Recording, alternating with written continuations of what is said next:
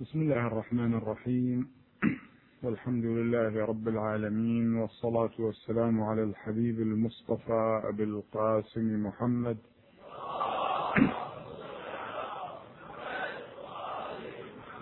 صلى الله عليه وعلى آله الطيبين الطاهرين.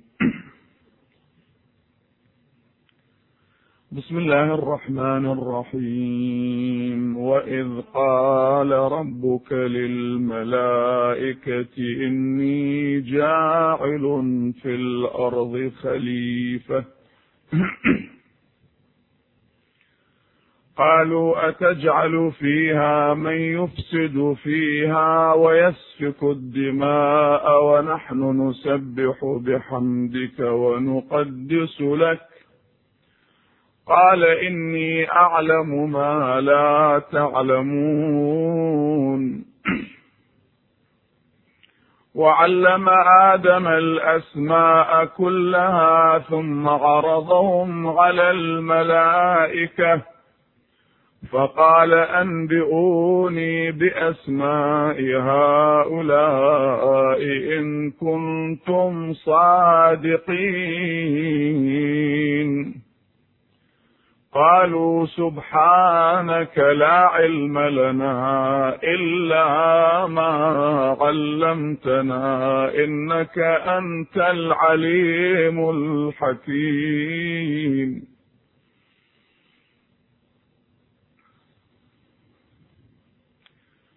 من الحقائق التي لا تخفى على أحد أن في الكون لكل شيء لكل شيء في الكون جانبان. وأن في الكون أيضا وجهين وجانبين.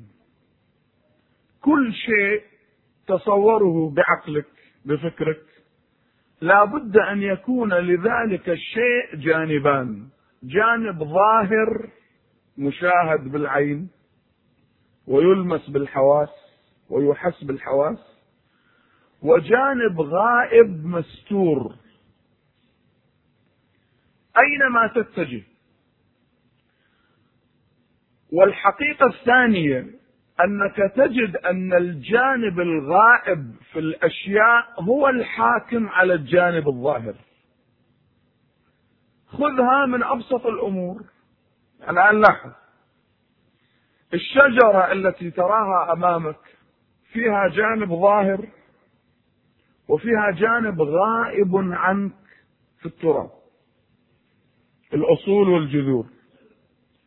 الأصول والجذور الغائبه عن أبصارنا وعن حواسنا هي المتحكمة في الشجرة الظاهرة. هذه قضية واقع واضحة. البحر بعظمته تجد فيه كنوز وقوانين مستورة عما يبدو على ظاهر البحر.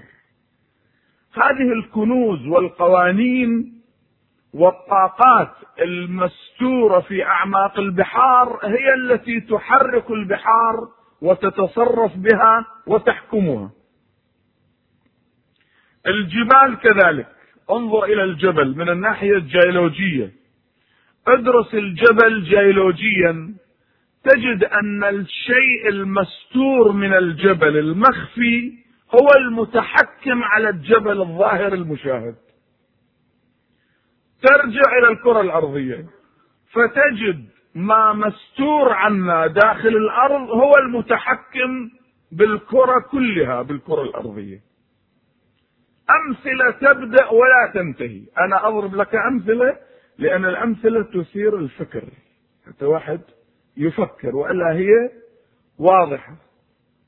في الإنسان الجانب الظاهر هذا الهندام هذا الجسم الحواس لكن الجانب المستور الغائب العقل الإرادة القلب ما أقصد القلب هذا الذي يضخ الدم وإن كان هو مستور عنا أيضا.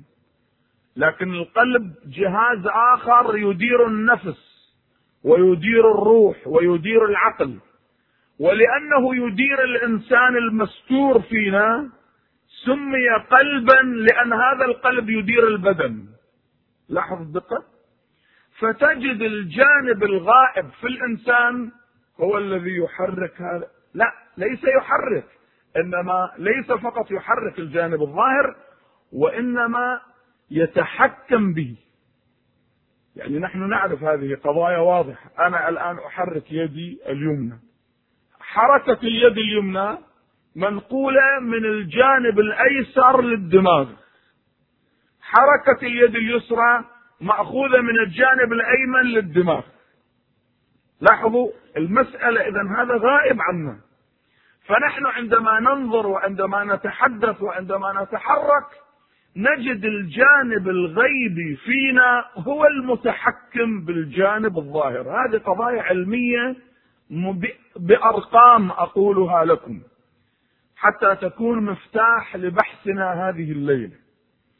وحتى في صلاتنا أنت تصلي الصلاة ظاهرة لها ظاهر الركوع والسجود والقراءة.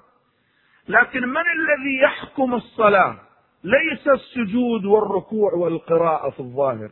الذي يحكم الصلاة النية والنية ما لها وجود. أنا عندما أنظر إليك وأنت تصلي أرى الركوع في صلاتك والسجود والقيامة والقراءة والحركة لكني لا أرى النية. في حين صلاتك بدأت بالنية من دون نية الصلاة باطلة. فالنية هي التي تحكم الصلاة. لاحظوا؟ بعد ذلك النية كلما كانت عميقة وقوية كانت الصلاة مؤثرة كان فيها خشوع أكثر كان فيها دموع. هذه الدمعة من أين جاءت؟ من الركوع من السجود. لا جاءت من النية. لاحظوا؟ تنظر إلى وردة أمامك وردة جوري حلوة جميلة تتمايل بغنج ودلال. ما الذي يجتذبك لهذه الوردة؟ ما الذي يستهويك فيها؟ لماذا تنشد إليها؟ ليش؟ هل انشدادك لهذه الوردة هو اللون اللي موجود فيها أو الورق اللي موجود فيها؟ اللون والورق شيء بسيط. ممكن أنك إذا أخذت إذا أخذت الوردة هكذا عصرتها فتيتها راحت كلها. لا فيها عنصر غائب عنك ما تشوفه غير اللون. ولا الألوان موجودة. لون الوردة موجود. وين ما تروح تشوف هذا اللون الأحمر موجود. لماذا هذه الوردة استحوذت على انتباهك؟ لماذا صارت حالة اجتذاب واستقطاب بينك وبين الوردة؟ فيها عنصر غائب عنك مستور هو الذي جذبك. العنصر اسمه الجمال والجمال ما موجود باللون وبالورق لأنك تروح تجيب ألوان الدنيا كلها تضعها أمامك ما يصير فيها جمال. الجمال شيء غائب هو الذي يتحكم بهذه الوردة. وأمثلة كثيرة أيها الأحبة. هذه حقيقة ثانية صحيح؟ الحقيقة الأولى أن لكل شيء جانبين ظاهر مشاهد وغائب مستور. الحقيقة الثانية أن الجانب المستور الغيبي هو المتحكم بالجانب الظاهر المشاهد. لاحظوا؟ هذه حقيقة ثانية. الحقيقة الثالثة التي يجب أن لا تغيب عنا أبدا أن كل قوى العالم كل قوى العالم المادية تتعامل مع الجانب الظاهر في الأشياء. يعني الله سبحانه وتعالى أعطى سلطة لقوى المادة كلا نمد هؤلاء وهؤلاء من عطاء ربك وما كان عطاء ربك محظورا. أرجو أن يكون البحث واضح. هو هذا موضوع فلسفي لكن أنا أوضحه لكم لأنه هو المفتاح الوحيد لبحثنا هذه الليلة. لاحظ؟ كل شيء الله تبارك وتعالى أعطى للطاقات وللقوى المادية سلطة أن تنال من ظاهر الأشياء فقط. لكن الباطن الجانب المستور يصعب على القوى المادية أن تناله. اليوم تصور حاكما ظالما يريد أن يضغط عليك يمارس عليك الضغط. أي عنصر فيك يمارسه هذا الحاكم؟ ضبطه وسياسته الظالمة وظلمه يقع على أي شيء فيك؟ يقع على عقلك؟ كلا. يقع على روحك يقول لك أنا اليوم أريد أعذب روحك أعطيني روحك يمد روحك أمامك ويضربها بالسياق.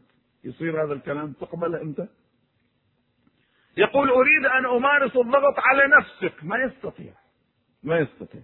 شوف وإن كان النفس فيها جانب مجال ثاني ممكن تقول الضغط يجعلني أنا أشعر باحتباس في نفسي. أنا ما أقصد هذه النفس. النفس التي تحتبس هي مجموعة الشهوات والغرائز. لا. أنا أتحدث عن النفس صاحبة الإرادة. النفس المسيطرة على بدن الإنسان. الإرادة هل يستطيع هذا الظالم أن يتحكم بإرادتك؟ ما يستطيع. كانت عندنا محاضرة طويلة في إحدى الليالي حول هذا الموضوع.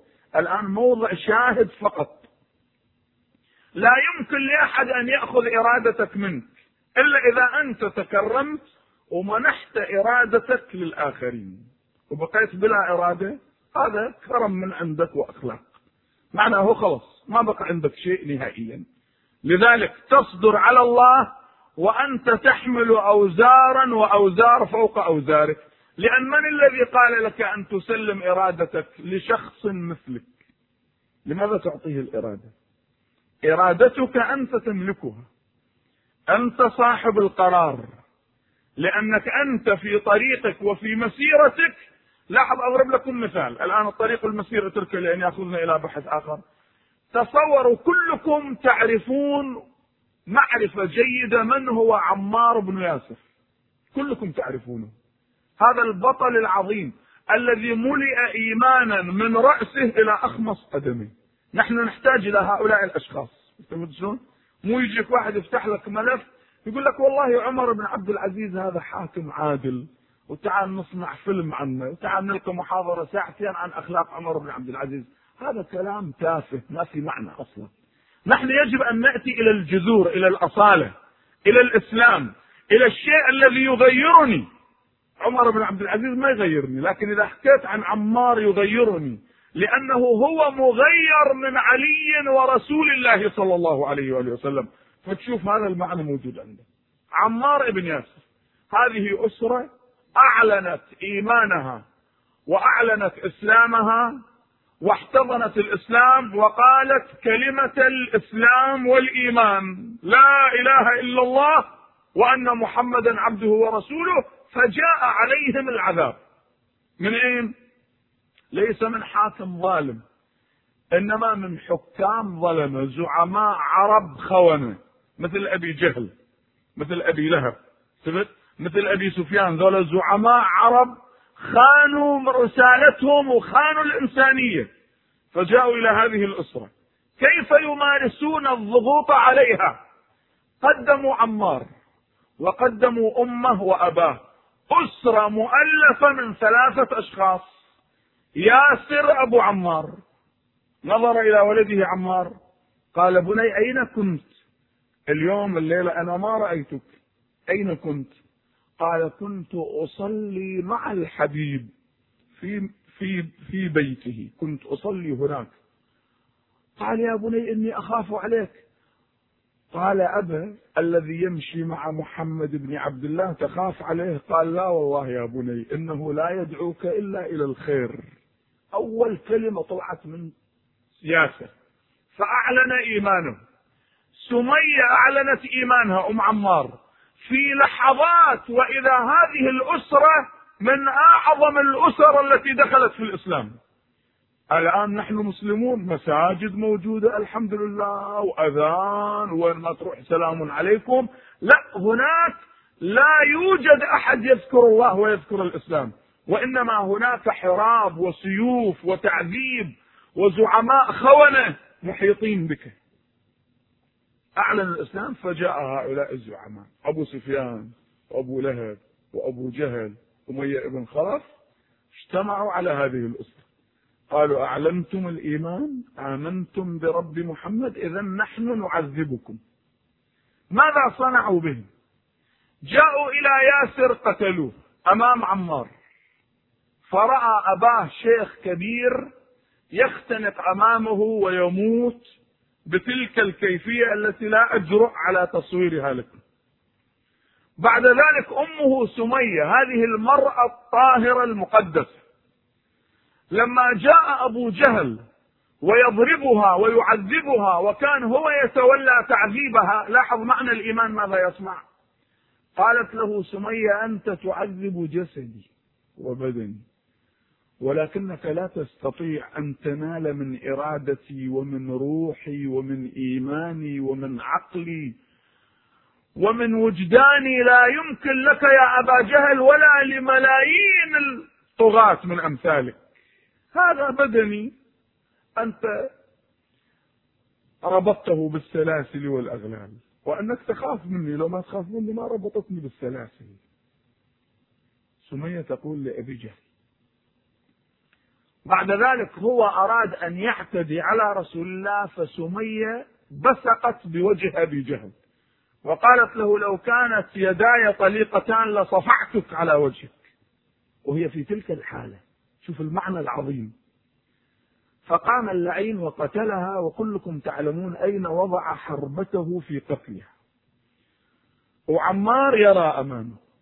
فلما قتلوا أمه وأباه. شوف الملاحظة وين؟ جاءوا إلى عمار ليقتلوه. فعمار لاحظ أنه الآن هو يقتل ويريد أن يبقى لأن له رسالة ورسول الله أخبره. قال له يا عمار يطول عمرك معي ومع علي أمير المؤمنين ومصرعك في صفين في قتال الناكثين والقاسطين والمارقين هناك. فعمار عنده رسالة رسالة غيبية. الآن ضغطوا عليه. فوصل إلى مرحلة الموت. قالوا أو تذكر هبل. قال هبل. ابتعدوا عنه. لاحظ. لما ابتعدوا عنه جاء عمار لرسول الله صلى الله عليه وسلم. يمشي ودموعه تجري ومطرق برأسه إلى الأرض. رغم أنه يملك رسالة غيبية لكن مع ذلك مطرق برأسه إلى الأرض. يا رسول الله أكرهوني أن أذكر آلهتهم وأن أنال منك. شو يعني أنال منك؟ هل شتم الرسول له؟ سبه له تبرأ منه له. إنما كلمة قال أب أنا بعيد عنه. أنا بعيد عنه والآن أنا بعيد عنه. قال يا عمار إن عادوا فعد لما كنت عليه. وإذا جبرائيل هبط على النبي. لاحظ هذه الشهادة من الله. الله سبحانه وتعالى بعرشه يقول أيها الناس عمار عذب بدنه قريش نالوا من بدن عمار لكن قلب عمار لم ينالوا منه شيء إلا من أكره وقلبه مطمئن بالإيمان. هذا الجانب الغيبي.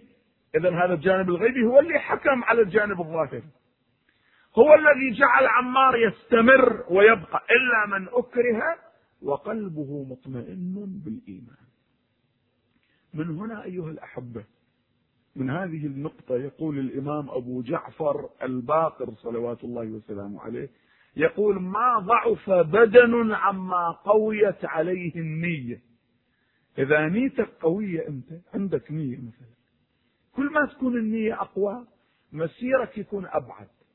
شاب من الشباب يقرر أن يكون خبير بالاقتصاد الإسلامي والسياسة ما يصل للماجستير ويتوقف ولا يصل لشهادة الدكتوراه ويتوقف.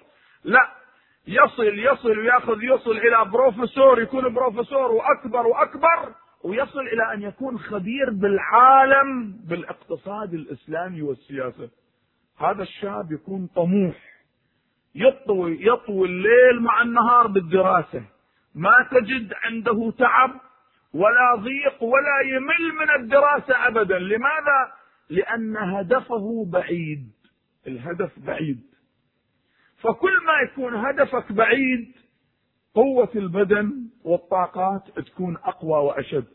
أما إذا طالب يقرر أنه أنا فقط أنهي الجامعة وأتوجه لعمل آخر ما أواصل دراستي. حتى الجامعة ما يستطيع أن يكملها لأن يكمل دراستها بضعف. لاحظت كيف؟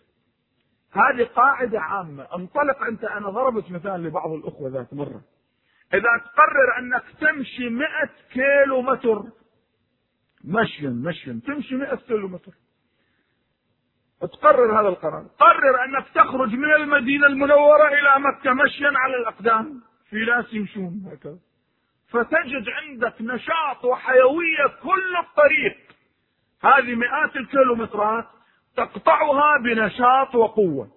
إذا لاحت لك جبال مكة شعرت بالضعف. لأنك وصلت. فشعرت بالتعب والإعياء. التفت ولا ما نلتفت لكن قرر أنك تطلع من المدينة إلى آبار علي مشيا على الأقدام. شوف تمشي ربع ساعة نص ساعة تشعر بتعب. لأن النية والهدف قريب جدا. فكل ما يكون الهدف قريب النية أيضا تكون بمقدار هذا الهدف اللي عندك. إذا إذا نحن قررنا أنه نفتح موقع بالإنترنت موقع نفتح بالإنترنت وكل يوم نبث 24 ساعة في هذا الموقع. صدقني ما نستطيع أن نبث 24 ساعة. يمكن نبث ساعتين فقط. لأن قررنا نفتح موقع واحد.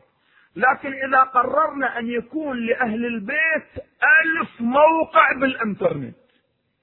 وكل موقع له اختصاص. مجموعة من العلماء مختصين بالاقتصاد الإسلامي بالسياسة الإسلامية بالفقه الإسلامي بالفكر بالتربية بمجال الأسرة. تقول ألف قطعا وبالتأكيد تصل إلى الألف. إذا ما وصلت تسعمائة موقع يكونون عندك ويشتغلون 24 ساعة. لماذا؟ لأنه الهمة كانت عالية والنظرة كانت بعيدة وهذه كلها طرحناها في محاضرات بالليالي الماضية. إنما نحن نأخذ الآن إشارة جديدة من نفس الموضوع. كباب شاهد أذكره لكم. اذكر أنك أنت عندك مجلة تريد أن تصدر مجلة. وتجلس مع جماعة تقرر أن هذه المجلة يقرأها العالم كله بعشر لغات. هذه المجلة تطلع يمكن بلغتين ويقرأها العالم العربي والإسلامي. لكن إذا قررت أن هذه المجلة تقرأ بمئة لغة هاي المجلة تقرأ بمئة لغة وتطبع من عندها مئة مليون نسخة. لاحظ الهمة العالية تحرك التجار والمثقفين تحرك ذوي المال وذوي الثقافة فالكل يجتمع معك وتطلع هذه المجلة عالية وعظيمة جدا. الآن عرفت كيف الجانب الغيبي في النفس في الإنسان هو الذي يتحكم؟ إذا أنا دخلت في عفوا إذا دخلت في أسرتي في الأسرة دخلت. هذه حبة رمان كانت عندي طلعت. الله يبارك فيك. إذا أنت أنا قررت الآن أنه في قضية الأسرة أربي أبنائي تربية إسلامية صحيحة وأمشي معهم إلى آخر نفس. إذا قررت هذا القرار تجد عندك حالة طيبة مع الزوجة مع الأولاد مع حياتك الماشية مع هؤلاء الأطفال تصبر عليهم وتصبر على حاجاتهم وتصبر هذه حالة الصبر تكون عندك لأن الهدف عظيم فهو المتحكم بينما من دون هذا الهدف ومن دون هذا القرار تجد لا المسألة هناك تبرم وضيق ويضيق صدري ولا ينطلق لساني وأخلاق ما موجودة وسوء أخلاق في الأسرة نفس المجال ينطبق على الرجل وينطبق على المرأة في البيت. إذا الزوجه المرأة في البيت تقرر أنها تريد أن ترفع مستوى هذه الأسرة وتحفظ على بناتها وعلى أبنائها وعلى نفسها وعلى زوجها تتحمل وتصبر لأن الهدف عظيم والغاية عظيمة والنية كبيرة. هذه كلها تتحكم. هذه كلها لفتح البوابة أمامنا الآن أدركنا شيء ولا ما أدركنا؟ ماذا أدركنا؟ أنه لكل شيء هناك جانبان. جانب ظاهر وجانب مستور غيبي. والجانب الغيبي هو الأقوى وهو المتحكم. من هنا ننطلق معكم في القرآن الكريم. القرآن الكريم بكل آياته يشير إلى هذا المعنى. بل يجعل علامة الإيمان الأولى هي الإيمان بالغيب. بسم الله الرحمن الرحيم. ألف لام ميم. ذلك الكتاب لا ريب فيه هدى للمتقين. من هم المتقون؟ أول كلمة. الذين يؤمنون بالغيب. الذين يؤمنون بالغيب. الله غيب الملائكة غيب الرسل. كل شيء غيب لما تنظر يؤمنون بالغيب. هذه الملاحظة. شوف خذها أمامك. نحن عندنا الآن أمامنا مسألة كبرى تخص العالم كله. وقضية كبرى لكن هذه القضية غيب. إصلاح العالم وتنظيم العالم وتطهير الأرض من الظلم والفساد هذه ملقاة على عاتق حجة الله في الأرض الإمام المهدي القائم عجل الله تعالى فرجه الشريف والإمام المهدي صلوات الله وسلامه عليه غائب. من هنا لاحظ بنو إسرائيل غاب عنهم موسى أربعين يوم فقست قلوبهم وعبدوا العجل وخالفوا هارون النبي أخو موسى. أربعين يوم. وإذ وعدنا موسى ثلاثين ليلة وأتممناها بعشر فتم ميقات ربه أربعين ليلة. وقال موسى لأخيه هارون اخلفني في قومي وأصلح ولا تتبع سبيل المفسدين. يعني طالت المسافة عشرة أيام. مع الثلاثين يوم صاروا أربعين يوم. في أربعين يوم قست القلوب وتركوا الله وعبدوا العجل من دون الله. طيب. الآن لاحظ المسألة وين؟ ذاك اليوم أنا سمعت شخص يتحدث عن الإمام الحجة سلام الله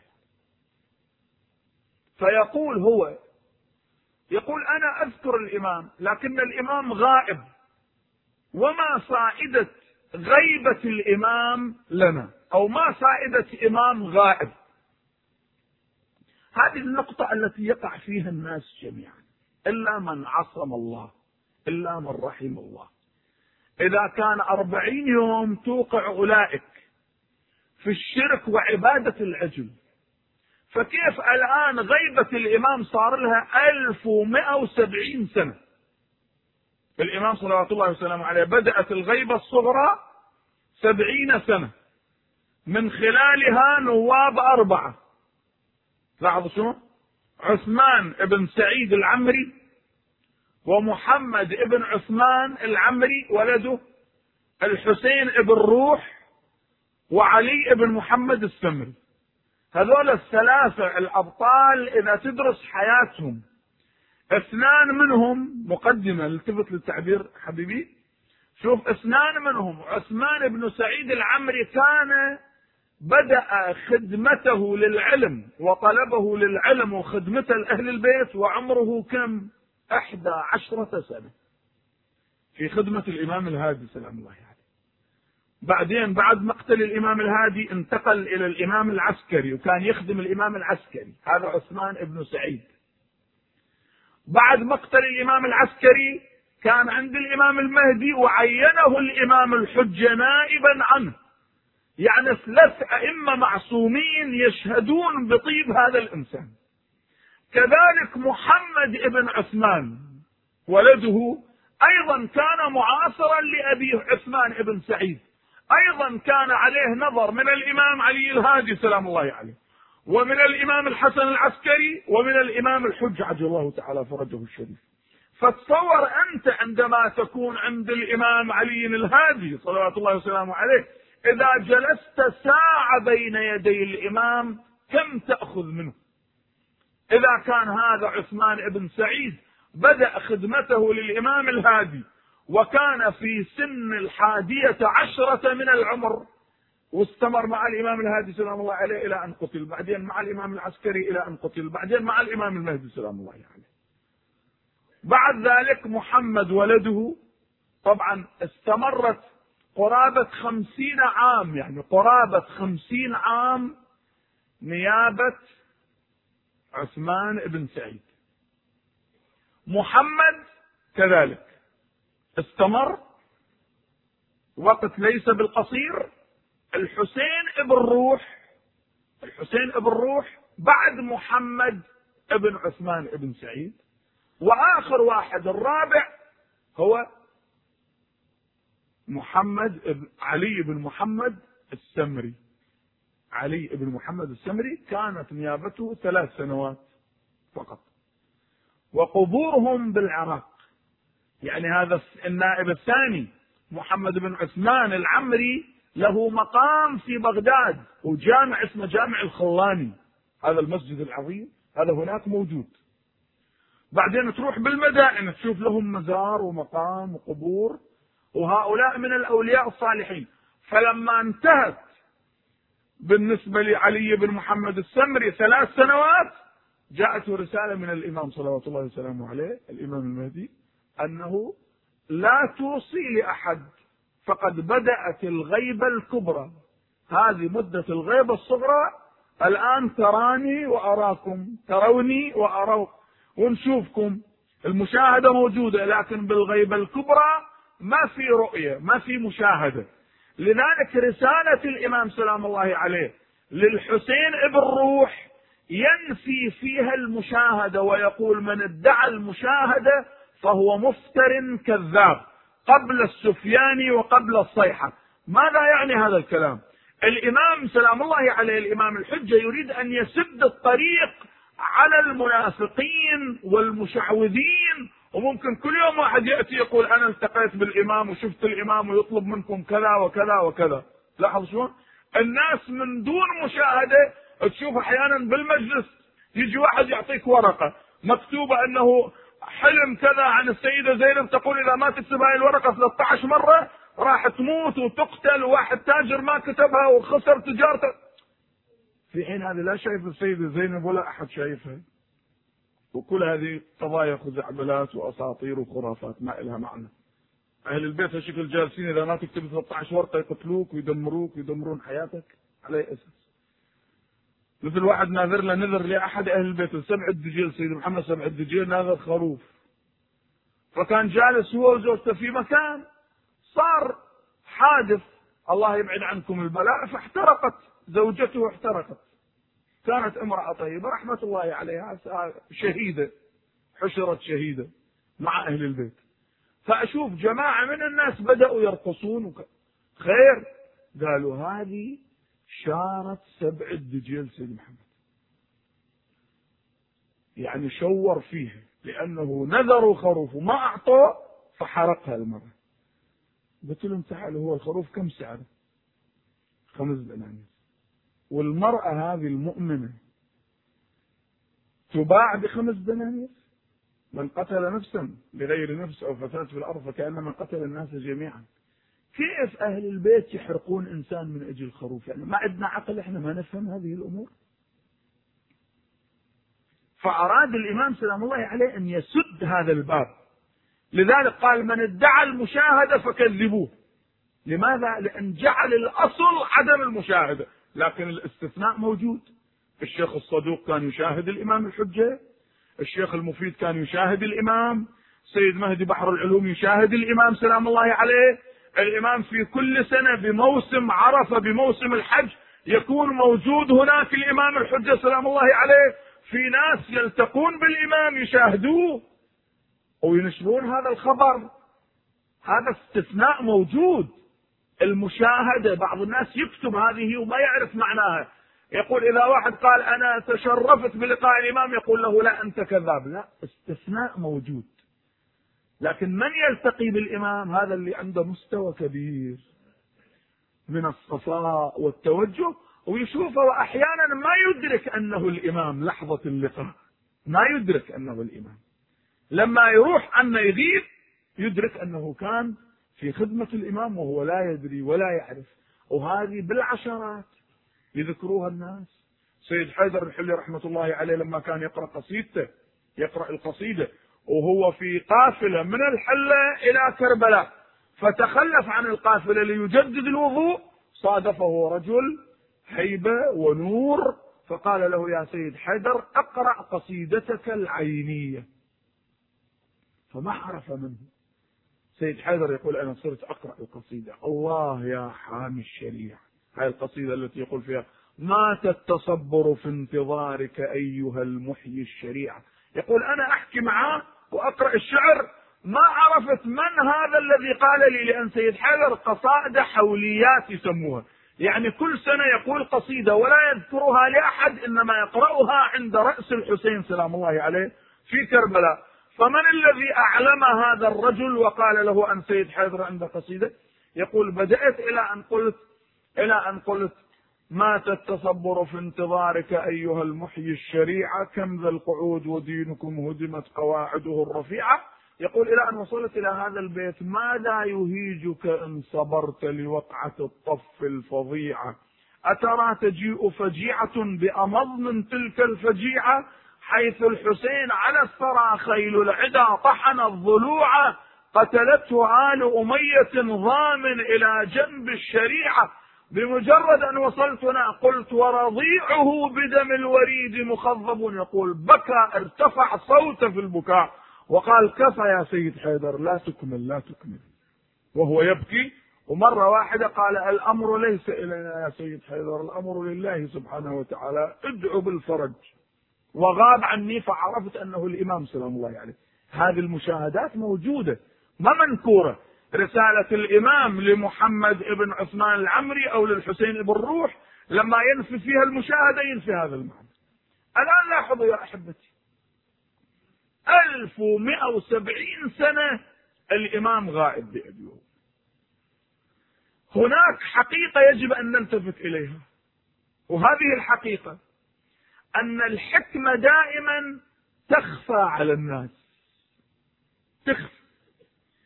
في وقتها الحكمة تظهر بعد انتهاء السبب من وجود الحكمة. يعني مثلا موسى سلام الله عليه كان مع الخضر والخضر ركب في السفينة خرق السفينة والتقى بالغلام قتله وشاف الجدار هدمه وبناه القضية معروفة في سورة الكهف. حتى إذا ركب في السفينة خرقها قال أخرقتها لتغرق أهلها لقد جئت شيئا إمرا. قال ألم أقل إنك لن تستطيع معي صبرا إلى آخر الآيات حتى ما يضيع الوقت. انتبهوا إنما نأخذ الحكمة فقط. فبعد ذلك لما أقام الجدار الجدار موسى قال لو شئت لاتخذت عليه أجرا قال هذا فراق بيني وبينك. هنا لما انتهى السبب سأنبئك بتأويل ما لم تستطع عليه صبرا. أظهر له الحكمة. قال أما السفينة فكانت لمساكين يعملون في البحر فأردت أن أعيبها وكان وراءهم ملك يأخذ كل سفينة غصبا. وأما الغلام فكان أبواه مؤمنين فخشينا أن يرهقهما طغيانا وكفرا فأردنا أن يبدلهما ربهما خيرا منه زكاة وأقرب رحمة. وأما الجدار فكان لغلامين يتيمين في المدينة وكان تحته كنز لهما وكان أبوهما صالحا. فأراد ربك أن يبلغ أشدهما ويستخرج ويستخرج كنزهما رحمة من رب وما فعلته عن أمري. يقول له فأعطاه الحكمة وأظهر الحكمة الخضر أظهر الحكمة لموسى بعد أن انتهى السبب. أهل البيت سلام الله عليهم عندما يذكرون غيبة الإمام المهدي عجل الله تعالى فرجه الشريف يقولون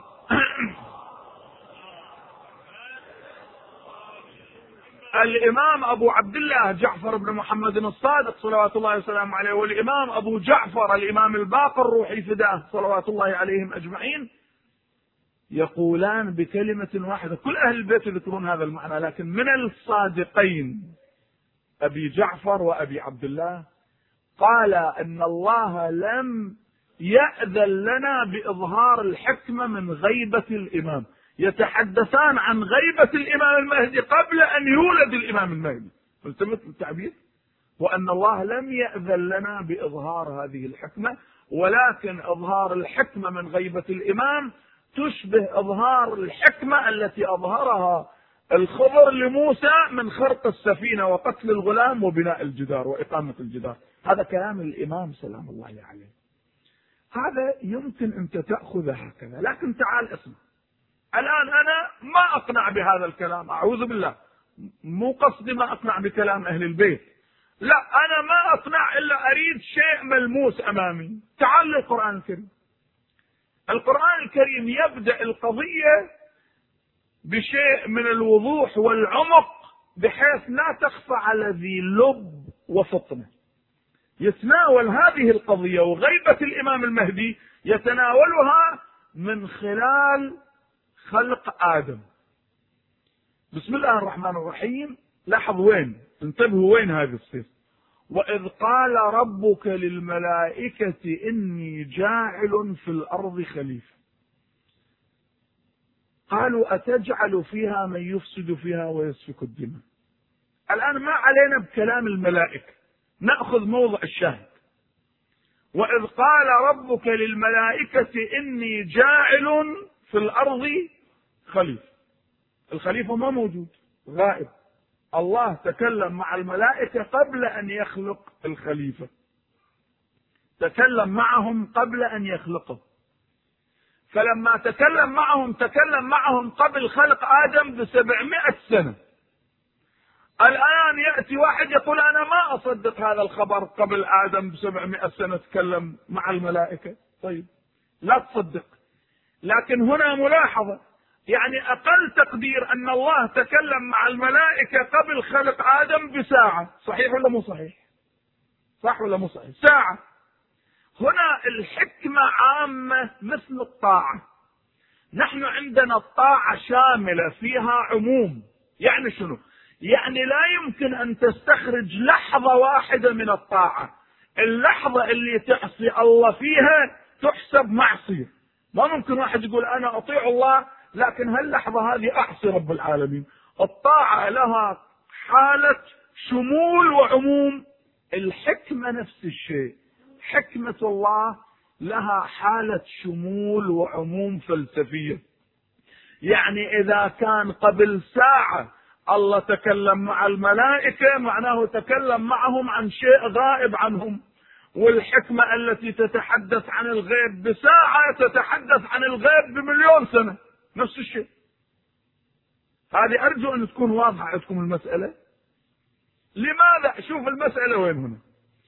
الله لما أخبر الملائكة أني جاعل في الأرض خليفة بين القرآن الكريم في آية أخرى أن هذا الجعل صفة خاصة وهذه الصفة ما تنطبق إلا على الله سبحانه وتعالى.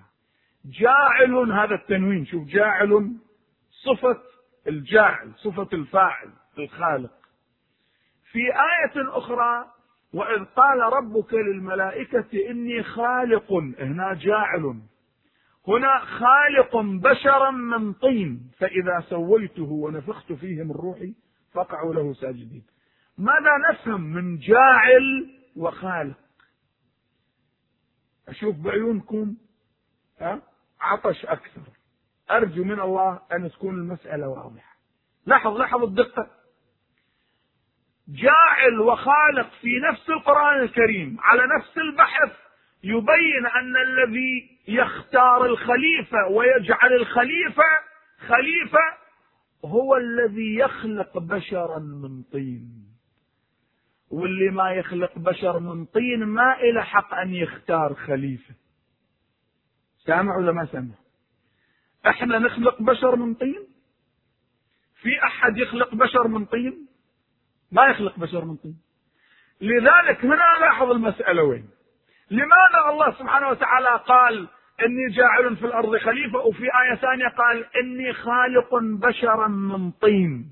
ليش قال هذا الكلام؟ لأن هناك منافقا من المنافقين ورأس النفاق راح يعترض على الله ويقول له خلقتني من نار وخلقته من طين. من هو هذا؟ معروف يقول لك أشهر من كفر إبليس. في أحد ما يعرف إبليس؟ شوف الليل والنهار ويانا. وين ما نروح مشي قدامك وراك وين ما يروح موجود. لعنة الله عليه. قال خلقتني من نار وخلقته من طين. الله سبحانه وتعالى يبين صح أنا خلقته من طين. لكن هل هناك أحد يستطيع أن يخلق إنسان من طين غير رب العالمين؟ فإذا ما كان أحد يستطيع أن يخلق إنسان من طين ما يوجد أحد يستطيع أن يختار خليفة لله في الأرض إلا الله. والذي يختار خليفة في الأرض يكون مصيره مصير إبليس. نفس الشيء.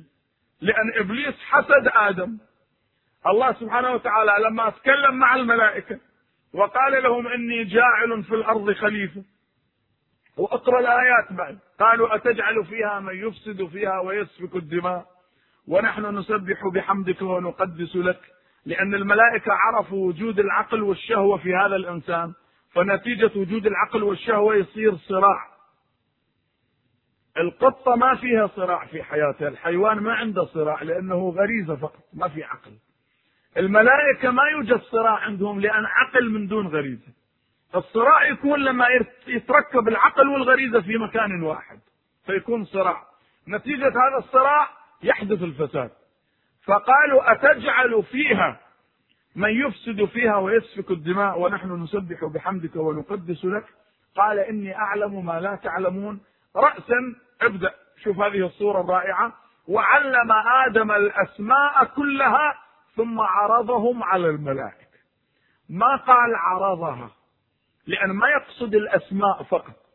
وعلم آدم الأسماء كلها ثم عرضهم على الملائكة. قال أنبئوني بأسماء هؤلاء. لما جعل نور أهل البيت جعل نور محمد وعلي وفاطمة والحسن والحسين والأئمة المهديين إلى الإمام المهدي جعلهم في صلب آدم إبليس حسد آدم. وصار عنده هذا الحسد والبغض. قبل أن يوجد آدم الله حدث الملائكة عن آدم فأحبوه واشتاقوا لرؤيته. إبليس أبغضه وكان ينتظر أنه إذا طلب منا سجود لآدم ما يسجد من اللحظة الأولى. فلما خلق آدم فإذا سويته ونفخت فيه من روحي فقعوا له ساجدين. سويته ونفخت فيه من روحي يعني أدخلت في أصحاب الكساء والأئمة النجباء المعصومين من أهل البيت لأن إدخال الأئمة في صلب آدم هو جواب لسؤال الملائكة أتجعل فيها من يفسد فيها ويسفك الدماء؟ إذا بوجود هؤلاء يرتفع الفساد ويرتفع سفك الدماء يطهر الأرض من الظلم والجور يملأها قسطا وعدلا بعدما ملئت ظلما وجورا. فقال للملائكة اسجدوا لآدم. سجدوا إبليس ما سجد. رفع رأسه.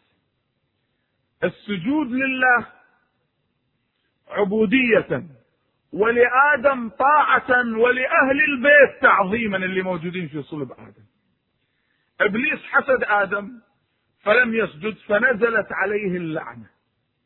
وكل الذي لا يعظم أهل البيت ولا يعتقد بحقهم مصيره مصير إبليس. نفس الشيء. هذا القرآن الكريم أمامنا الآن لاحظ. وعلم آدم الأسماء كلها ثم عرضهم على الملائكة. فقال أنبئوني بأسماء هؤلاء إن كنتم صادقين. قالوا سبحانك لا علم لنا إلا ما علمتنا. إنك أنت العليم الحكيم. قال يا آدم أنبئهم بأسمائهم الآن الأسماء. تجي عند المفسرين. المفسر الذي يميل إلى مدرسة أهل البيت يقول الأسماء محمد وعلي وفاطمة والحسن والحسين وعلي بن الحسين والإمام الباقر والصادق والإمام الكاظم موسى بن جعفر وعلي بن موسى الرضا والإمام محمد الجواد والإمام علي الهادي والإمام الحسن العسكري والإمام الحجة المهدي. عجل الله تعالى. هذا الذي يعرف حق مدرسة أهل البيت. واحد آخر ما يعرف حقيقة مدرسة أهل البيت مفسر يقول لا ما لها علاقة بأهل البيت إنما أسماء. الله علم آدم الأسماء كلها. بعدين يقول أهل البيت ما لهم وجود. طيب حتى إذا تقصد الأسماء فأهل البيت مو من الأسماء. إذا أنت تقصد بتفسيرك أن الله علم آدم الأسماء فقط. الله يقول كلها. فأهل البيت داخلين بالأسماء ولا ما داخلين بالأسماء؟ حتى على هذا التفسير. هو يقول كلمة وما ينتبه يعني ما ينتبه. شوف انتبه. يقول أهل البيت ما لهم علاقة بالآية. الله علم آدم الأسماء كلها فقط. أهل البيت ما لهم وجود. طيب أهل البيت مو أسماء؟ ما أنت تقول الأسماء كلها. فإذا الأسماء كلها فلماذا تخرج أهل البيت عنها؟ هذا جانب. الجانب الآخر أن تعليم الأسماء لا يعني فقط الاسم. ولماذا الله أمر آدم أن يعلم الملائكة الأسماء؟ يعني الله جعل آدم مهيئ للعلم وهذه موجودة عندنا. الله زودنا بعقل ومنطق. العقل لأخذ العلم والمنطق لنقل العلم صحيح ولا مو صحيح؟ هذا الشيء موجود عندنا. لابن آدم فضيلتان عقل ومنطق. فبالعقل يستفيد وبالمنطق يفيد. خليك مع البحث حتى نوصل للنتيجة. انتبه كيف؟ حتى نوصل. لأن بحث عميق جدا وواضح عليكم أنتم مستواكم أيضا عظيم وعالي جدا. الآن بعد ثلاثين ليلة لازم هذه الليلة نطرق هذا البحث ونصل إلى لأن صار لنا ثلاثين ليلة بهذه المدرسة وهذه الجامعة. فقطعا عقولنا ارتفعت ومستوانا ارتفع نريد أن نأخذ نتيجة هذه الليلة. لاحظوا يا أحبتي عندما يقول الأسماء ما يقصد الاسم فقط. جعل آدم يذكر الأسماء ويذكر صفات المسمى. لأن الاسم وحده لا يكفي. إنما هو مع الصفة. الله سبحانه وتعالى لما يذكر الأسماء في القرآن ما يذكر أسماء مجرده واذكر في الكتاب إبراهيم إنه كان صديقا نبيا. ما قال واذكر إبراهيم واذكر موسى واذكر عيسى واذكر زكريا.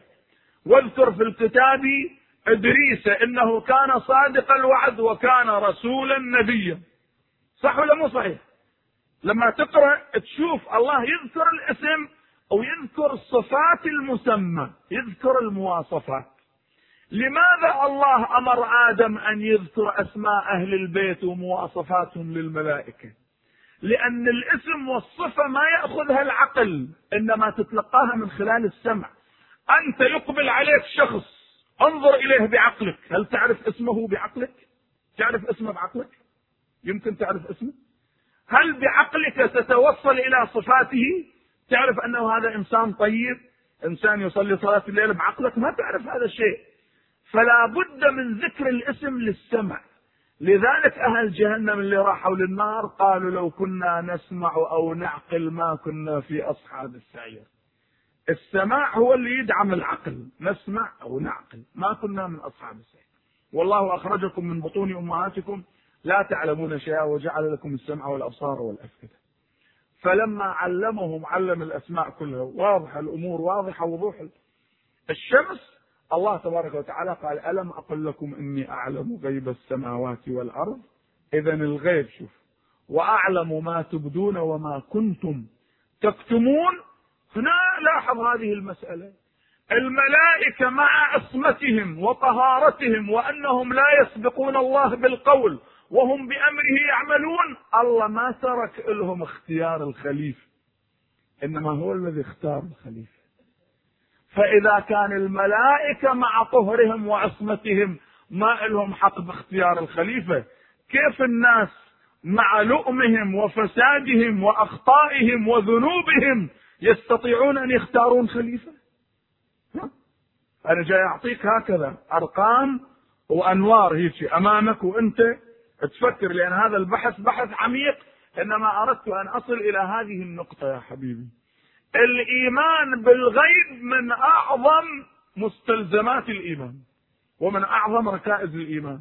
فوجود الإمام الغائب صلوات الله وسلامه عليه الآن الآن في هذا الزمن هو الذي يعطي قوة للكون والحياة والإنسان أو يعطي قوة للأمل لأن الإيمان بالإمام المهدي صلوات الله وسلامه عليه إيمان بغد أفضل بمستقبل عظيم بعدالة اجتماعية. لذلك يقول المنتظر لأمرنا كالمتشحط بدمائه في سبيل الله. المنتظر لأمر أهل البيت كالمتشحط بدمائه في سبيل الله.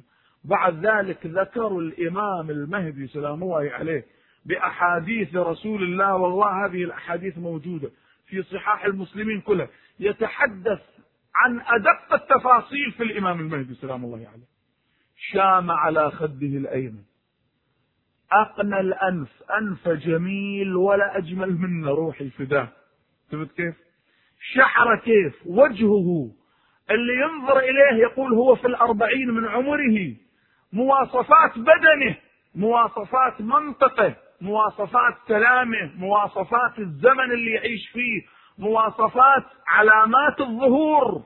كيف تبدأ هذه العلامات؟ وكيف بعض العلامات التي لا تظهر إلا قبيل خروج الإمام وظهور الإمام؟ يمكن بساعات وقسم فيها بأيام. مثل طلوع الشمس من المغرب هذه بساعات فقط تظهر. مثل الصيحة تظهر بساعات أيضا قبل الإمام. العالم كله يسمع صوت جبرائيل ينادي بين السماء والأرض ألا يا أهل العالم لقد ظهر مهدي آل محمد فاسمعوا له وأطيعوا. السفياني يظهر قبل الإمام بأيام. الدجال يظهر أيضا قبل الإمام بأيام. اليماني يظهر قبل الأيام قبل الامام بأيام؟ هاي رايات ثلاثة. الحسني كذلك يظهر. في توجد أربع رايات. رايتان للحق. الحسني السيد الحسني وراية رجل يماني من اليمن. فهمت كيف؟ ورايتان للباطل. راية الدجال وراية السفيان. وكيف نعرف ذلك؟ نعرف أن الحسني يملك قوة واليماني يملك قوة والدجال يملك قوة والسفياني يملك قوة لكن السفياني والدجال يضعان قوتهما في قتل الناس وهتك الأعراض ونشر الخوف والرعب في كل مكان. جنودهم وين ما يدخلون يخربون. اينما يحلون بأي مكان؟ تشوف فساد ودمار. بينما جيش الحسني لا. جيش اليماني لدعم الإمام صلوات الله وسلامه عليه. بعد ذلك رايه خضراء خاصة يجتمع حولها وتحتها 313 شخص. 313 يحضرون في الكوفة في مسجد الكوفة هؤلاء من كل الكرة الأرضية. في لحظة واحدة يجتمعون بالكوفة. قسم يكونون نايمين على السطح. وكلمة على السطح تدل أن ظهور الإمام يكون في وقت صيف لأنه ناس من عندهم نايمين على السطوح يفتقدهم أهاليهم. راسا هؤلاء يسموهم المفتقدون من الفراش من النوم من الأسرة. راسا يلاحظوه ما موجود ما يعرفون وين. في لحظة واحدة ما موجود وإذا هو عند الإمام سلام الله عليه يجتمعون مثل القزح هذا مثل السحاب يجتمعون عند الإمام سلام الله عليه في الكوفة 313 فلما يجتمع هذا العدد يتحرك الإمام بأبي وأمي من الكوفة إلى مكة المكرمة. في الطريق يكون معه أصحاب وأنصار غير ال 313 في بعض الأخبار من النساء أكثر من 400 امرأة في جيش الإمام سلام الله عليه ومع الإمام. وناس آخرين يحضرون عند الإمام سلام الله عليه لكن ذول ال 313 كعدد أصحاب بدر عليهم تركيز ومكانهم معروف من قم من جبل عامل من دمشق الشام مكانهم معروف معروفين من اليمن من خراسان هذه المناطق قسم من الحجاز تشوفهم من الكوفة فيجتمعون 313 واحد وما تدري فيهم هؤلاء أولياء صالحون.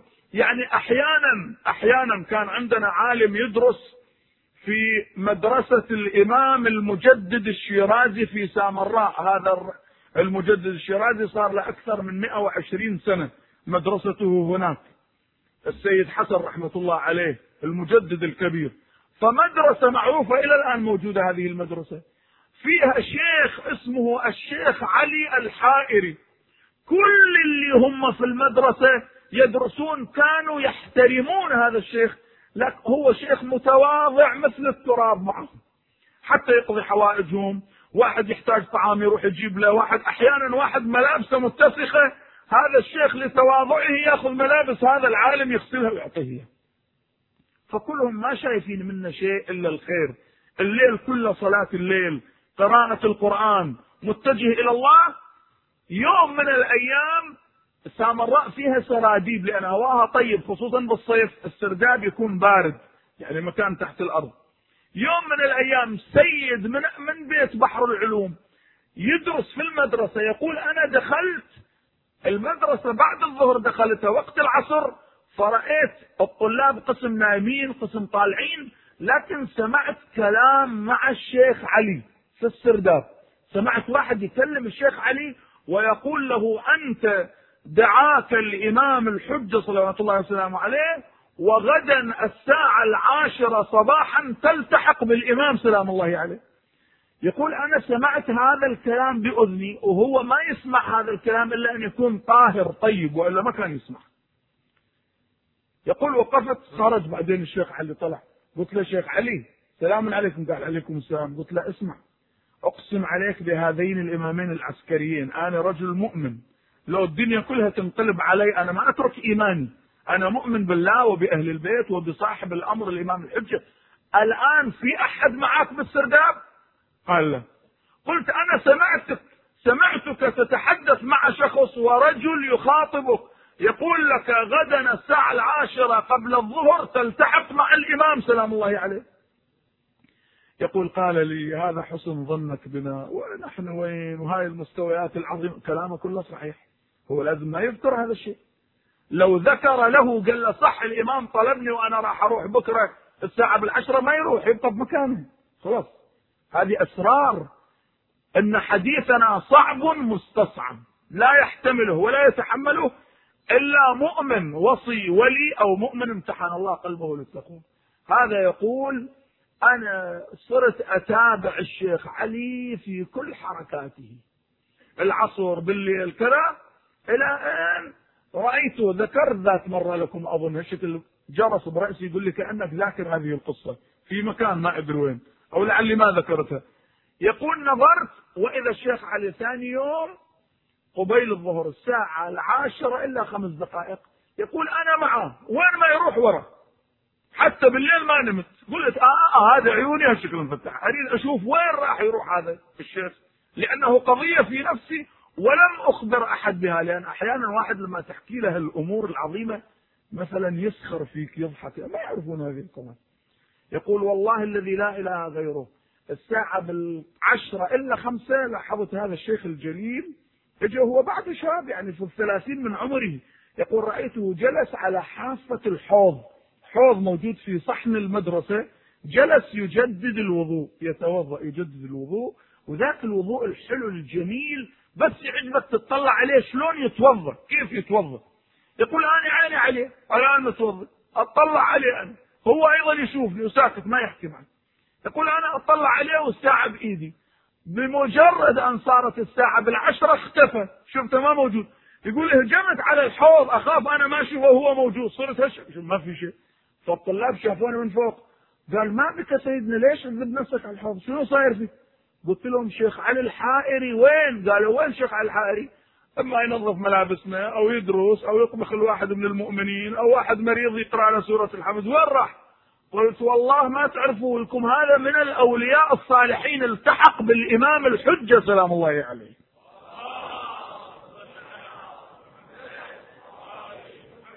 هذه الأمور نذكرها بقوة ويقين لأنها من عقيدتنا. ومع الإمام صلوات الله وسلامه عليه وهي اللي تشد قلوبنا أكثر فأكثر للإمام سلام الله عليه. لذلك يقول المنتظر لأمرنا كالمتشحط بدمه في سبيل الله. فإذا ظهر الإمام تبعه السفياني في البيداء فخسف خسفت البيداء بجيش السفياني. وما يخرج إلا واحد أو اثنين من الجيش كله. وأخذوا من مكان قريب في تفسير هذه الآية. الدجال كذلك.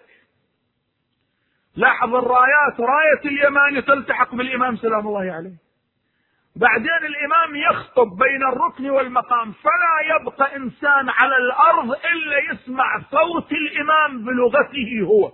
هو اللي يسمعها يسمع صوت الإمام بلغته وقيل أن كل الناس ذاك اليوم يسمعون الإمام بلغ باللغة العربية الفصحى وكلهم يدركون ما يقول الإمام سلام الله عليه بحيث أينما تتجه تشوف صورة الإمام وكذا فيتكلم ويخطب ويتحدث ويأمر الناس بالمسير يقول لهم أنا سائر إلى بيت المقدس إلى المسجد الأقصى. سبحان الذي أسرى بعبده ليلا من المسجد الحرام إلى المسجد الأقصى. تأويلها هنا أيضا الإمام الحجة ابن رسول الله أيضا يطلع مثل ما سافر جده هو يسافر إلى هناك ويريد أن يصلي ينزل عيسى بن مريم. وهذا في البخاري تقرأوا في البخاري. كيف بكم إذا نزل عيسى يصلي خلف إمامكم وأميركم؟ عيسى بن مريم ينزل. فالإمام يتراجع احتراما لعيسى يقدمه وكل المسيحيين في العالم يرون هذا المنظر. بعد ذلك عيسى يمسك الإمام يقول بكم تقام الصلاة يا ابن رسول الله. يصلي الإمام. بعد ذلك يتجه إلى كربلاء لزيارة جده الحسين. وكربلاء تكون عاصمة للإمام كما أن الكوفة عاصمة له أيضا. يعني يمتد البناء من كربلاء إلى الكوفة ويبني مسجدا له ألف باب. فتصور المسجد اللي إلى ألف باب كم مسافته؟ إذا جعلت بين باب وباب خمس أمتار شوف معناه خمسة آلاف متر مربع لهذا المسجد العظيم بالكوفة في موقع مسجد السهلة لأن صلاة الجماعة اللي راح يصليها الإمام الحجة والعالم اللي بالملايين يصلون خلف الإمام وصورهم تنتقل إلى كل العالم. اليوم ما نشوف صلاة الجماعة من مكة المكرمة هذه مقدمة تمهيدية لتلك الصلاة. بعد ذلك ينشر حكومته على الأرض. فأين الطغاة؟ وأين الظلمة وأعوان الظلمة وأين المنافقون والفسق والفجر؟ ينشر حكومته على العالم ويحكم أقل الروايات سبعين سنة. أنا لا أصدق بالسبعين سنة. أهل البيت يرفعون الرقم إلى سبعمائة سنة وإلى سبعة آلاف سنة. وهذا مو غريب أبدا. لأن الله عندما يحفظ الإمام سلام الله عليه ما يحفظه حتى يحكم سبع سنين ويقتل وينتهي الأمر. لا إنما يحكم سبعة آلاف سنة في الأرض. تشوف الكرة الأرضية كلها تنعم بالخير. وهذا تشوفوها بعيدة عنكم. أنا عقيدتي هكذا.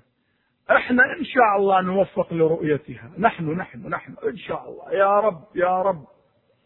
لأنه كل العلامات حصلت إلا العلامات التي تظهر قبل الإمام بسويعات وأيام. بس هذه ما حصلت وهذه راسا تحصل. وإلا خذ علامات ظهور الإمام كلها حاصلة كلها موجودة. فحكومة تمشي بها المرأة من العراق إلى الشام تحمل على رأسها الطبق أو الغذاء أو الحاجات الأشياء تضع أقدامها على كلأ وعشب. وليش المرأة تمشي؟ الإمام علي سلام الله عليه يبين لأن المرأة تحتاج إلى جو من الأمن والحماية.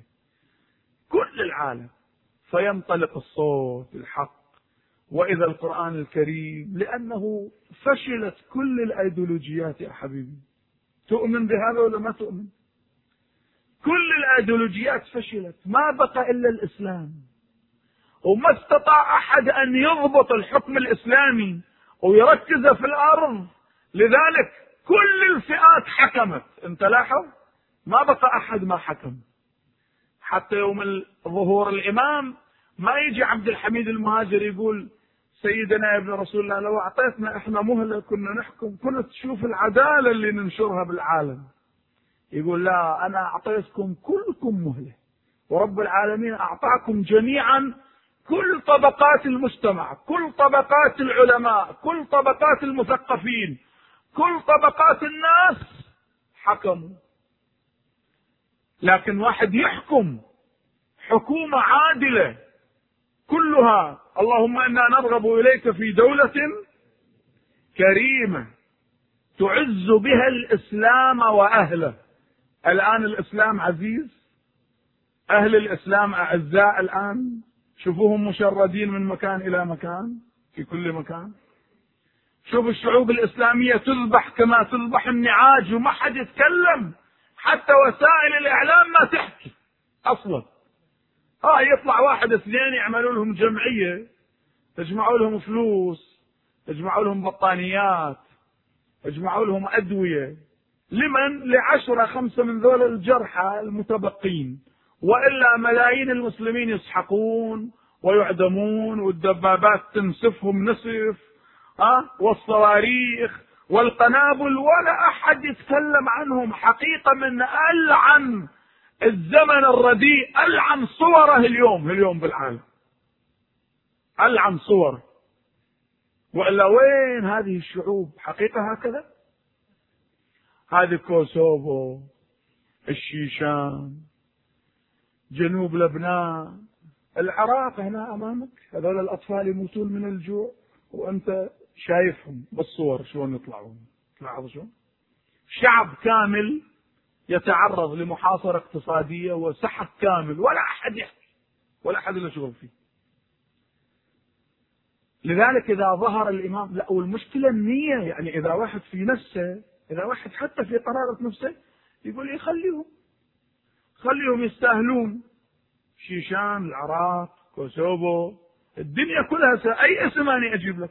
أي اسم أذكر لك هذه نفس كلمة خليهم أو في قلبه إذا قال أنه يستاهلون أو أنه راضي بمقدار ذرات في قلبه يحشر مع القتلة والمجرمين.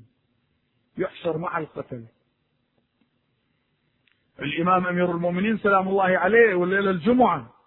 يسمع جنود معاوية يهجمون على الأنبار على المرأة المسلمة والأخرى المعاهدة. ذاك اليوم لما قلت لكم بهالمجلس المعاهدة اليهودية والمسيحية واحد أرسل لي فاكس يقول يا شيخ أنا كنت أبكي لما سمعت هذا الكلام. الإمام علي هكذا قلت نعم. وخابرت اتصلت معه نعم نحن ما نعرف عظمة الإسلام وعظمة أهل البيت. الإمام أمير المؤمنين على المنبر لما يسمع جنود معاوية يهاجمون النساء المسلمات والمسيحيات واليهوديات يبكي على المنبر. يقول ولو أن امرأ مسلما مات من بعد هذا أسفا ما كان ملوما عندي. وبالشيشان يأخذون ذول يأخذون الفتيات الحلوات الجميلات المسلمات اللي نصف الشيشان يميلون. إحنا ما نفرق بين طائفة وطائفة. كلهم مسلمون لكن لعلمك نصفهم ينتمون إلى أهل البيت. هذه لا تنساها. وإلا مسلمين في كل العالم.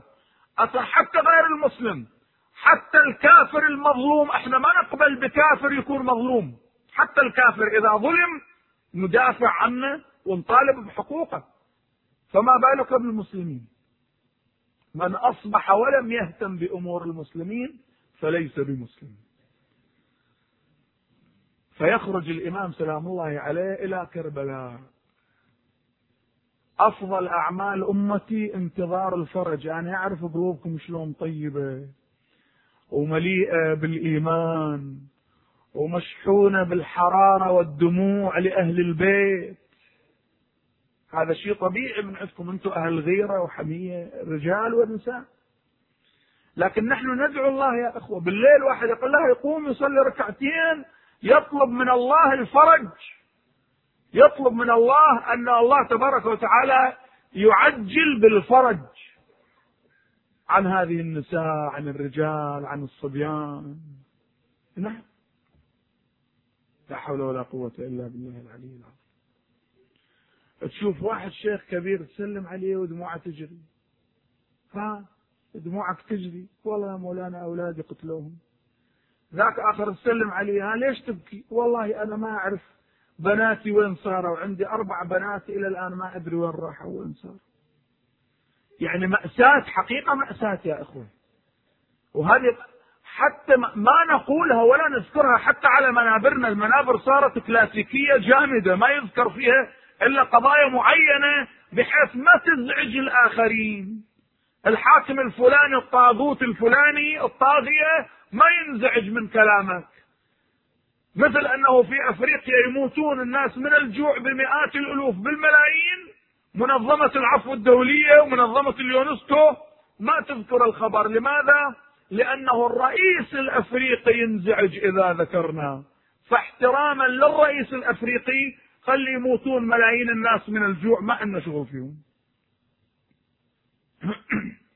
ويدعون أنهم يحافظون على حقوق الإنسان.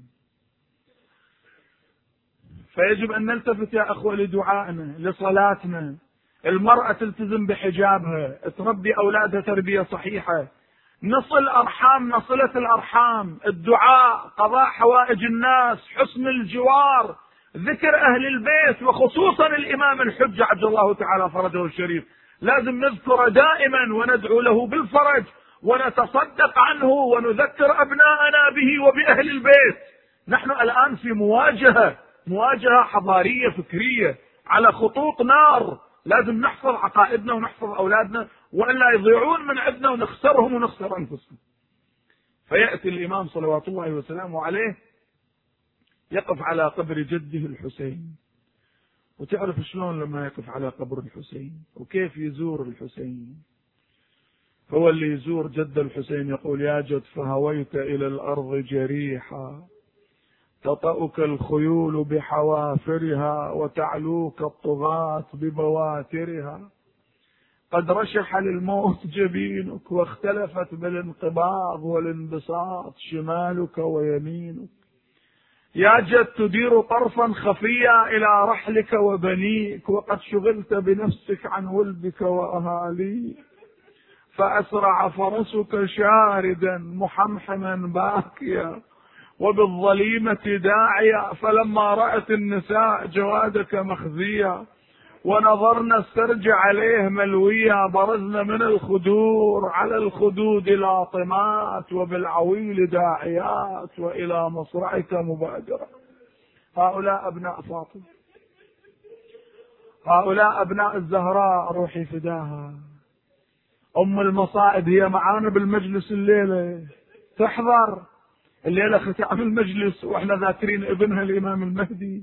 والليلة الجمعة تحضر معانا أم الحسن والحسين سيدة نساء العالمين. روحي فداها اللي يتحدث عنها الرسول صلى الله عليه وسلم يتحدثون أهل البيت أن الزهراء كيف تحضر عرصات القيامة وتنشر ثوب الحسين ملطخا بدمائه. تنشر قميص الحسين مخضوبا بدماء الحسين. فإذا حشر الحسين يوم المحشر ونظرت الزهراء إلى ولدها الحسين يحشر بتلك الكيفية. تشهق شهقا لا يبقى ملك في السماوات ولا في الأرض ولا نبي إلا ويبكي ويصرخ لبكاء فاطمة. هذا المعنى الذي يذكره دعبل أفاطم لو خلت الحسين مجدلا. وقد مات عطشانا بشط فراته هي التي كانت تحفظ الحسن والحسين وهما صغيران. وتبكي على ولدها الحسين بأبي وأمي. لما حضرتها الوفاة الزهراء روحي فداها. اجتمعت بالإمام أمير المؤمنين هي أم العزاء. اجتمعت بالإمام أمير المؤمنين. قالت أبا الحسن نعيت إلي نفسي أني مفارقتكم وعندي وصايا تختلج في صدري. أريد أن أوصيك بها. قال أوصي بما أحببت تجديني وفيا أمضي كل ما أمرتيني به وأختار أمرك على أمري. قالت أبا الحسن ما عهدتني كاذب ولا خائنة ولا خالفتك منذ عاشرتني. قال معاذ الله أنت أبر بالله وأعلم وأتقى. وأشد خوفا من أن أوبخك بمخالفتي. وقد عز علي فقدك ومفارقتك إلا أنه أمر لا بد منه والله لقد جددت علي مصيبة رسول الله وعظمت علي وفاتك وفقدك. فإنا لله وإنا إليه راجعون. من مصيبة ما أعظمها وآلمها وأحزنها ثم أخذ رأسها ووضعه في حجره وبكيا جميعا سارا أبا الحسن إذا أنا قضيت نحبي غسلني حنطني كفني حنطني ببقية حنوط أبي رسول الله. وصلي عليه ولا تشهد جنازة هؤلاء الذين ظلموني منهم ولا من أتباعهم. وادفني في الليل إذا هدأت الأصوات ونامت العيون. ثم صارت توصيه بالحسن والحسين. تقول له لا تصح في وجههما هو الإمام يصيح لكن شوف المعنى الكبير. فإنهما بالأمس فقدا جدهما رسول الله واليوم يفقدان أمهما فاطمة يصبحان يتيمين منكسرين. تقول أسماء بنت عميس كانت الزهراء كأحسن ما تكون وهاي المصيبة دائما لما أقرأها لقضاء الحوائج يا إخوة. تقول قدمت الحسن والحسين غسلت رأسيهما لبستهم ثيابهم وقالت لهما اخرجا خلف أبيكما علي. إلى المسجد ثم دخلت حجرتها تقرأ القرآن. أسمع إذا انقطع صوتي. ناديني إن أجبتك وإلا فاعلمي بأني لاحق بأبي رسول الله. تقول اسماء دخلت فاطمة إلى الحجرة. بينما أنا أسمع صوتها بتلاوة القرآن. اذ انقطع صوت فاطمة. ناديتها يا زهراء ما أجابت. يا أم الحسن والحسين ما أجابت. دخلت عليها الحجرة وإذا بها ممددة نحو القبلة الرداء على وجهها. تقول بقيت في حيرة الآن الحسن والحسين يرجعان.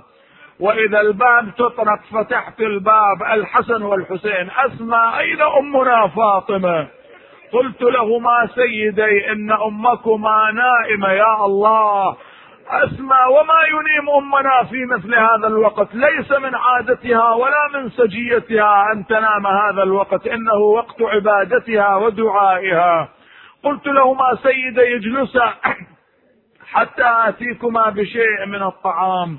تقول هيأت لهما طبقا من الطعام. وضعت الطبق بين يديهما. كلا يا قرة عيني رسول الله. تقول اطرقا برأسيهما إلى الأرض. قال أسماء من أين علمت أننا نأكل وليست معنا امنا الزهراء فقام الحسين إلى الحجرة جلس عند رأس أمه فاطمة مناديا اماه كلميني أنا عزيزك الحسين. اماه كلميني قبل خروج روحي من بدني. صح أخي أبا محمد عظم الله لك الأجر بأمنا. تقول اسماء والله دخلت الحجرة رأيت الحسين رأيت الحسن جالس عند رأسها والحسين كسر خاطري الحسين رأيته يقبل قدمي أمه الزهراء ويقول أماه أنا عزيزك الحسين. اخرجا إلى أبيكما علي فجاء إلى المسجد في بكاء ونحيب استقبلهما الأصحاب ما يبكيكما يا قرة عيني رسول الله. لعلكما تذكرتما مصاب جدكما رسول الله. قال لا أوليس قد ماتت أمنا فاطمة.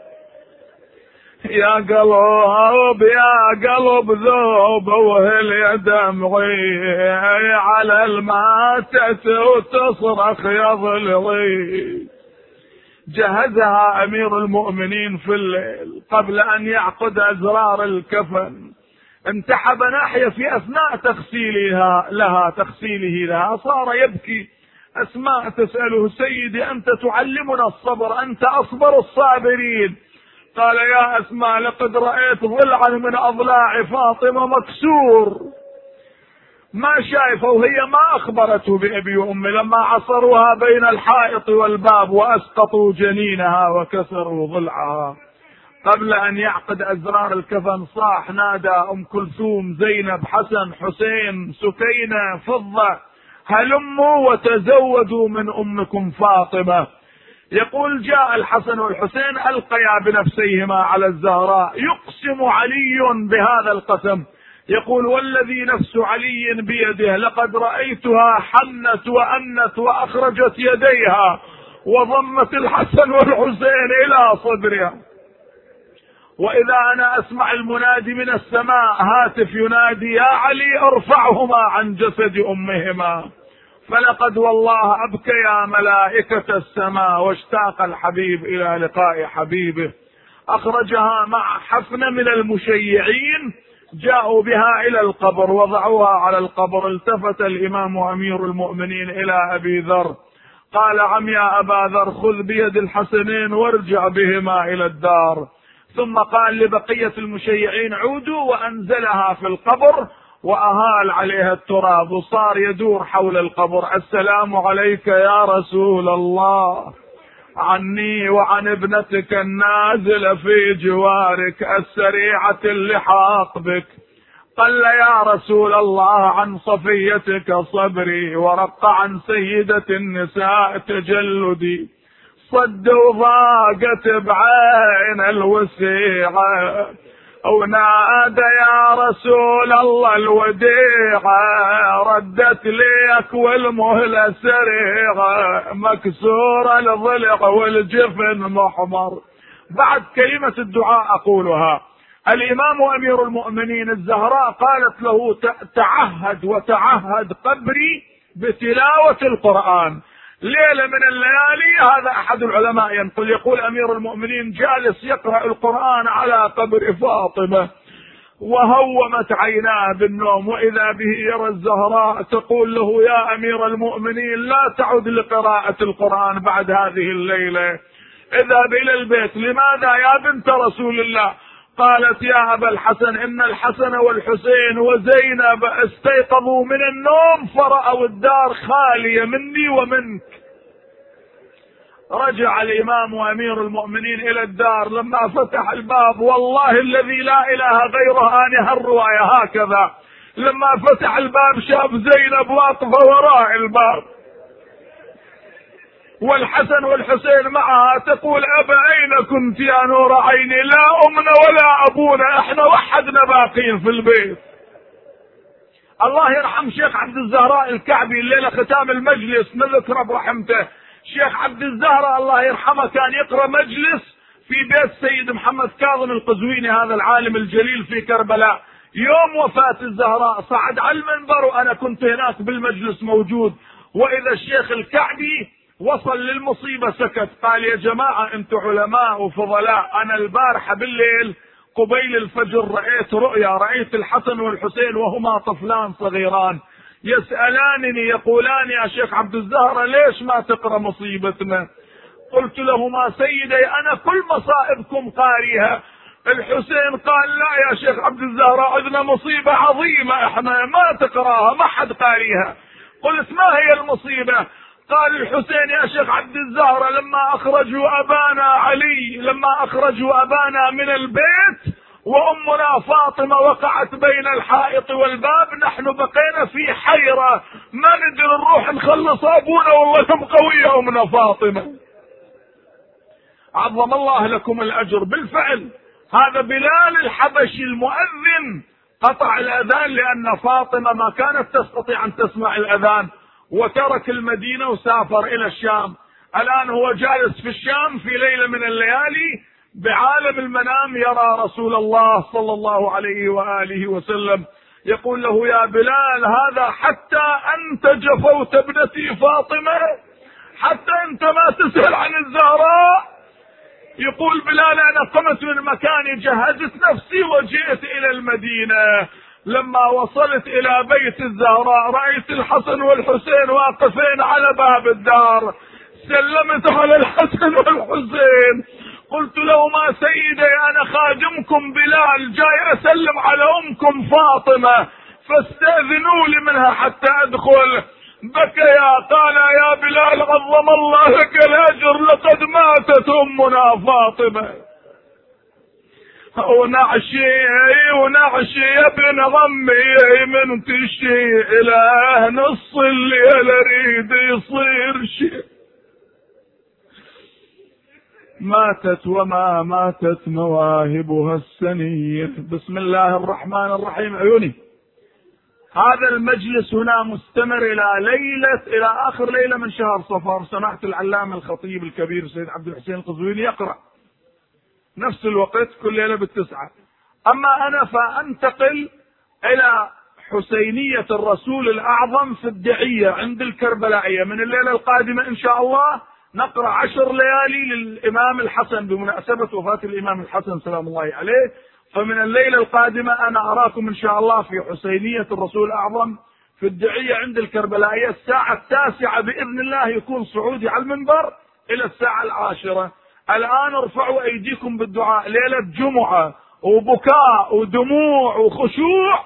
وبارك الله فيكم. وإحنا ما نتحاسب بالساعات وبالدقائق. الليلة أنا عارف لو أبقى للصبح أنتم موجودين ما شاء الله متوجهين ومشدودين لأبي عبد الله الحسين وللزهراء. بسم الله الرحمن الرحيم. أمن يجيب المضطر إذا دعاه ويكشف السوء. أمن يجيب المضطر إذا دعاه ويكشف أمن يجيب المضطر اقرأ اقرأ. أما يجيب المضطر أما يجيب المضطر إذا دعاه ويكشف السوء باسمك العظيم الأعظم الأعز الأجل الأكرم. يا الله! يا الله يا الله يا الله يا الله يا الله يا الله يا الله يا الله يا الله يا الله. يا مجيب دعوة المضطرين نقسم عليك بأحب الخلق إليك محمد وعلي وفاطمة والحسن والحسين والتسعة المعصومين من ذرية الحسين. فرج عنا يا الله. فرجا عاجلا قريبا كلمح البصر أو هو أقرب من ذلك. اللهم إنا نرغب إليك في دولة كريمة تعز بها الإسلام وأهله وتذل بها النفاق وأهله وتجعلنا فيها من الدعاة إلى طاعتك والقادة إلى سبيلك. بسم الله الرحمن الرحيم. ما شاء الله لا قوة إلا بالله. حسبنا الله ونعم الوكيل نعم المولى. بسم الله الرحمن الرحيم. ما شاء الله لا قوة إلا بالله. حسبنا الله ونعم الوكيل نعم المولى ونعم النصر بسم الله الرحمن الرحيم. ما شاء الله لا قوة إلا بالله. حسبنا الله ونعم الوكيل نعم المولى ونعم النصير. بسم الله الرحمن الرحيم. ما شاء الله لا قوة إلا بالله. حسبنا الله ونعم الوكيل نعم المولى. بسم الله الرحمن الرحيم. يا حافظا لا ينسى ويا من نعمه لا تحصى. أنت الذي قلت وقولك الحق. انا نحن نزلنا الذكر وأنا له لحافظون. فالله خير حافظا وهو ارحم الراحمين. يا حافظا لا ينسى ويا من نعمه لا تحصى. انت الذي قلت وقولك الحق. انا نحن نزلنا الذكر وأنا له لحافظون. فالله خير حافظا وهو ارحم الراحمين. يا حافظا لا ينسى ويا من نعمه لا تحصى. أنت الذي قلت وقولك الحق. إنا نحن نزلنا الذكر وإنا له لحافظون. فالله خير حافظا وهو أرحم الراحمين. يا حافظا لا ينسى ويا من نعمه لا تحصى. أنت الذي قلت وقولك الحق. انا نحن نزلنا الذكر وأنا له لحافظون. فالله خير حافظا وهو ارحم الراحمين. ليل الدعاء يا أخوة اتجهوا إلى الله. بسم الله الرحمن الرحيم. بسم الله وبالله ومن الله وإلى الله وفي سبيل الله وعلى ملة رسول الله صلى الله عليه وآله وسلم. اللهم إليك أسلمت نفسي وإليك وجهت وجهي وإليك فوضت أمري فاحفظني بحفظ الإيمان من بين يدي ومن خلفي وعن يميني وعن شمالي ومن فوقي ومن تحتي. وادفع عني بحولك وقوتك فإنه لا حول ولا قوة إلا بالله العلي العظيم. دعاء الحفظ. بسم الله الرحمن الرحيم. بسم الله خير الأسماء. بسم الله رب الأرض والسماء. بسم الله الذي لا يضر مع اسمه سم ولا داء. بسم الله أصبحت وأمسيت وعلى الله توكلت. بسم الله على قلبي ونفسي. بسم الله على ديني وعقلي. بسم الله على أهلي ومالي. بسم الله على ما أعطاني ربي. بسم الله الذي لا يضر مع اسمه شيء في الأرض ولا في السماء. وهو السميع العليم. الله الله ربي. لا أشرك به شيئا. الله أكبر الله أكبر. وأعز وأجل مما أخاف وأحذر. عز جارك وجل ثناؤك. ولا إله غيرك. اللهم إني أعوذ بك من شر نفسي ومن شر كل سلطان شديد ومن شر كل شيطان مريد ومن شر كل جبار عنيد ومن شر قضاء السوء ومن شر كل دابة أنت آخذ بناصيتها. إنك على صراط مستقيم. وأنت على كل شيء حفيظ شهيد. إن ولي الله الذي نزل الكتاب وهو يتولى الصالحين. فإن تولوا فقل حسبي الله. لا إله إلا هو. عليه توكلت وهو رب العرش العظيم. والحمد لله رب العالمين. اللهم إنك قضيت على عبادك بعبادتك. وأمرتهم بدعائك وضمنت لهم الإجابة. اخذوا حوائجكم الليل. اللهم إنك قضيت على عبادك بعبادتك وأمرتهم بدعائك وضمنت لهم الإجابة. فإليك يا ربي نصبت وجهي وإليك يا ربي مددت يدي. فبعزتك استجب لي دعائي وبلغني مناي. ولا تقطع من فضلك رجائي واكفني شر الجن والإنس من أعدائي ثلاث مرات. يا سريع الرضا.